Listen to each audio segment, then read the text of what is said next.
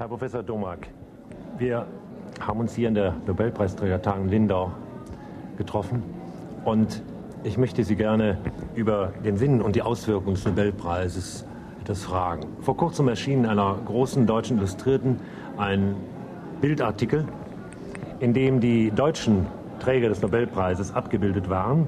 Und dann wurde Bilanz gezogen, das heißt, die Köpfe wurden gezählt. Man kam zu dem Ergebnis, früher hatten wir so und so viele und jetzt haben wir wesentlich weniger Nobelpreisträger. Konsequenz, wir liegen in der Wissenschaftsentwicklung weit hinter den anderen Ländern zurück. Nun ist das ja doch sicher nicht der Sinn des Nobelpreises, dass man ihn zu einer nationalen Prestigefrage der Wissenschaftsentwicklung macht. Das sollte man bestimmt nicht tun. Denn mit dem Nobelpreis soll satzungsgemäß etwas ausgezeichnet werden, was den Menschen Nutzen gebracht hat, eine Hilfe ja. gebracht hat. Und äh, ich glaube eben, das ist das Entscheidende. Ob das nun deutsche oder andere Nobelpreisträger sind, die ihn erhalten, muss uns eigentlich gleich sein.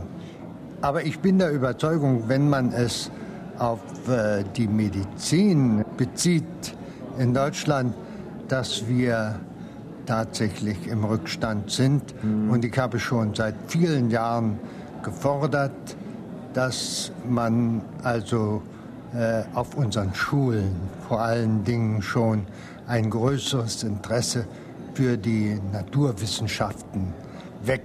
Wir leben nun einmal in einem Zeitalter äh, und müssen mit der modernen Entwicklung Schritt halten. Wir dürfen nicht zurückdrehen. Ich äh, habe eine sehr moderne Schule besucht seinerzeit in Liegnitz in Schlesien. Äh, das war eine solche Schule, äh, die heute noch den Neid vieler anderen hervorrufen würde, wenn man wüsste, wie es da zugegangen ist, nicht wahr? Wir hatten zum Beispiel solche Lehrer, die uns für die Naturwissenschaften wirklich Begeisterung einflößen konnten. Wir hatten zum Beispiel in der Biologie jeder unser eigenes Mikroskop.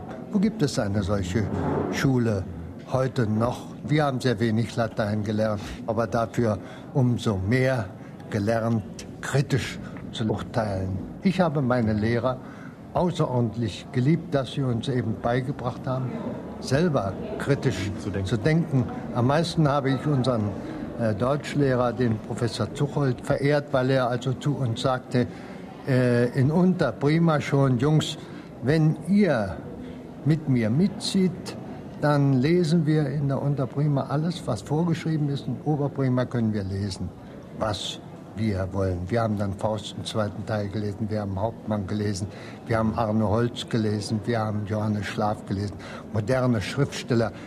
Wir waren eine moderne Schule und haben gelernt, nicht wahr, selbstständig zu urteilen.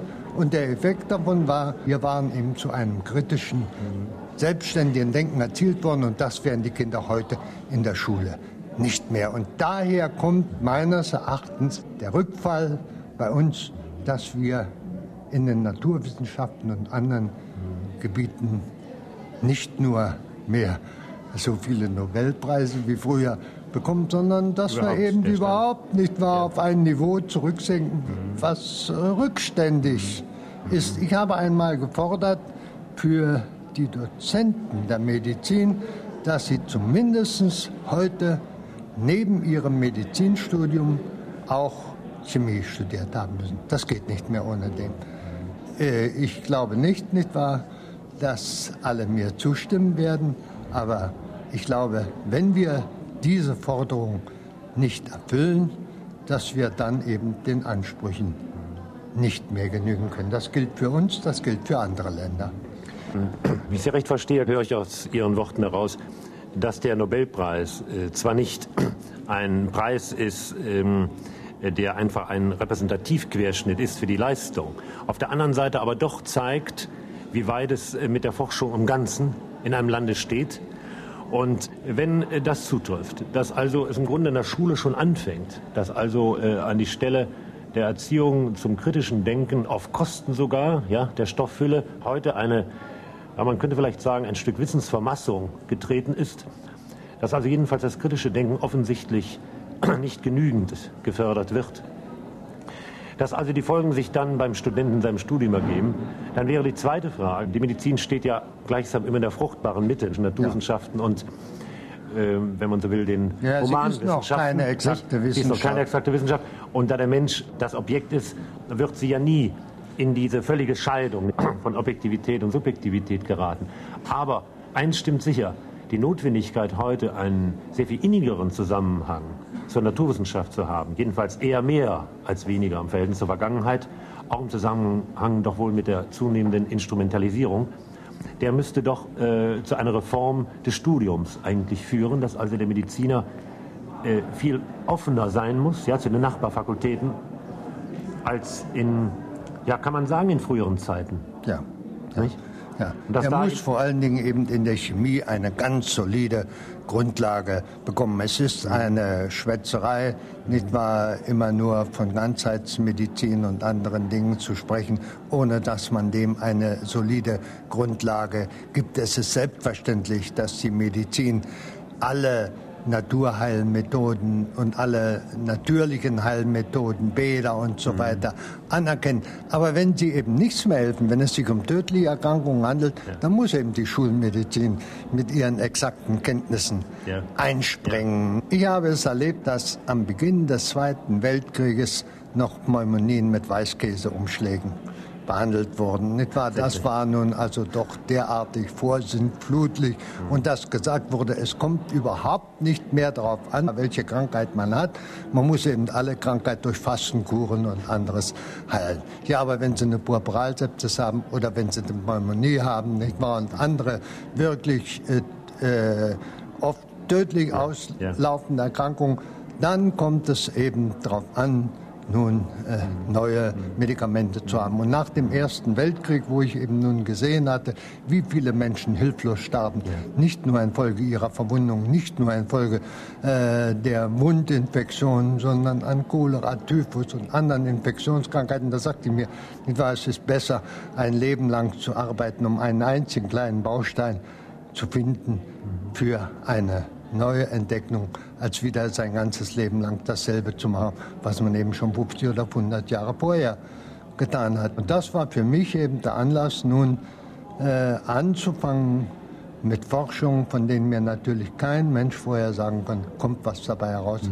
Das muss man eben riskieren, nicht wahr? Und wenn man das nicht tut, dann gibt es keine neuen Entdeckungen. Man muss den Glauben haben, dass man was Neues finden wird und dass man vor allen Dingen etwas äh, finden will, was den Menschen hilft.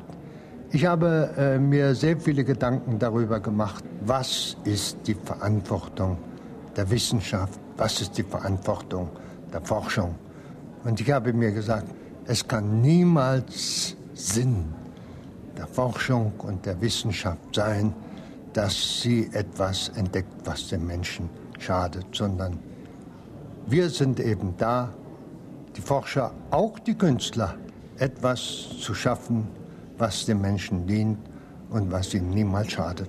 Und so halte ich auch die Arbeit an der Atombombe für einen Krebsschaden, nicht wahr? Denn hier ist systematisch etwas gemacht worden, was eben zur Vernichtung des Menschenlebens führt. Und das darf nicht Aufgabe einer Forschung sein, die verantwortet werden kann. Und diese Forderung kann auch meines Erachtens niemals von einem Staat oder von einer Organisation an einen Forscher gestellt werden. Entweder ist er es, dann lehnt er es ab, oder er ist es nicht und macht mit.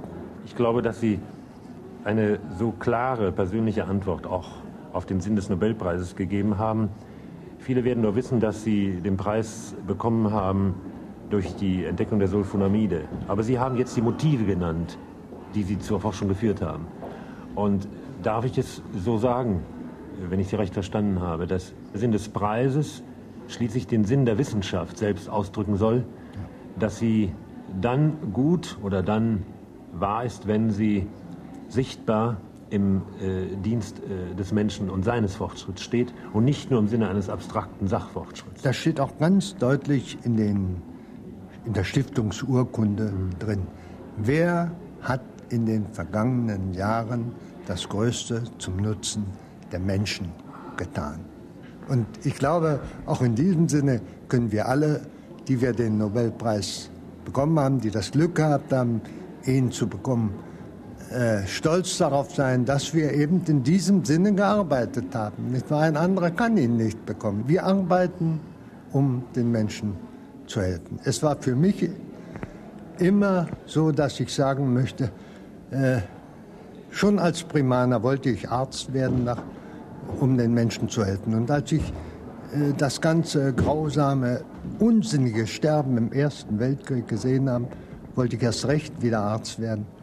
Und als ich im Zweiten Weltkrieg gesehen habe, wie nun eben mhm. nicht nur Männer starben, wie es ja noch im Wesentlichen im Ersten Weltkrieg war, sondern Frauen und Kinder im gleichen Maße, war ich mir erst recht bewusst, dass allein von uns Ärzten aus diese Gesinnung vielleicht auch auf andere Berufe übertragen werden kann. Und wenn das eben nicht geschieht, dann werden wir eben alle zusammen zugrunde gehen.